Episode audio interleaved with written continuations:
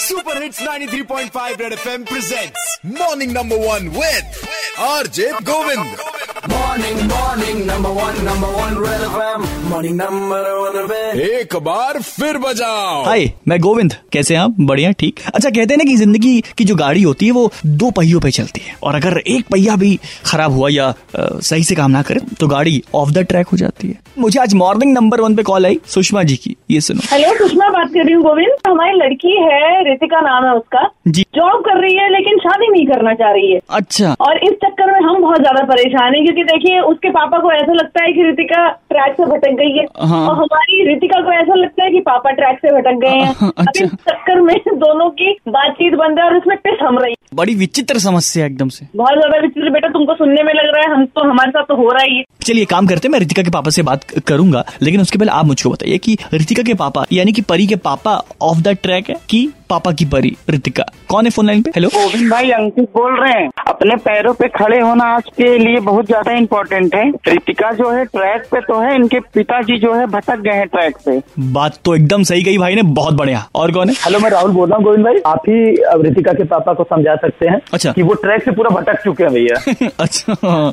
और आत्मनिर्भर होना ज़रूरी है। शादी तो कभी भी हो जाएगी लेकिन आत्मनिर्भर होने के लिए ज़्यादा समय नहीं मिलता। है एकदम सही बात है। आत्मनिर्भर आज के टाइम में होना बहुत ज़रूरी। है और भाई ने इतना विश्वास जताया तो चलिए रितिका के पापा को कॉल कर ही लेते हैं। ट्रैक पे उनको लाया जाए नंबर में लाया जाए।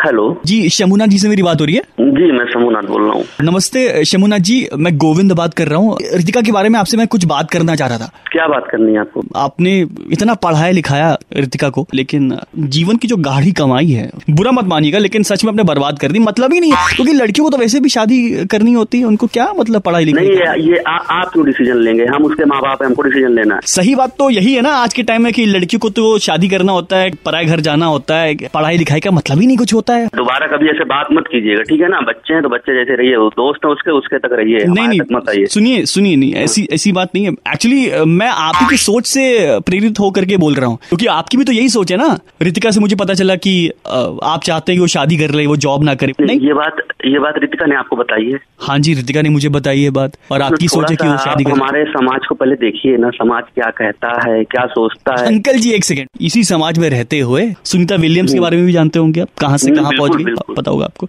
साइना नेहवाल पता होगा आपको कहाँ से कहाँ पहुँच गई।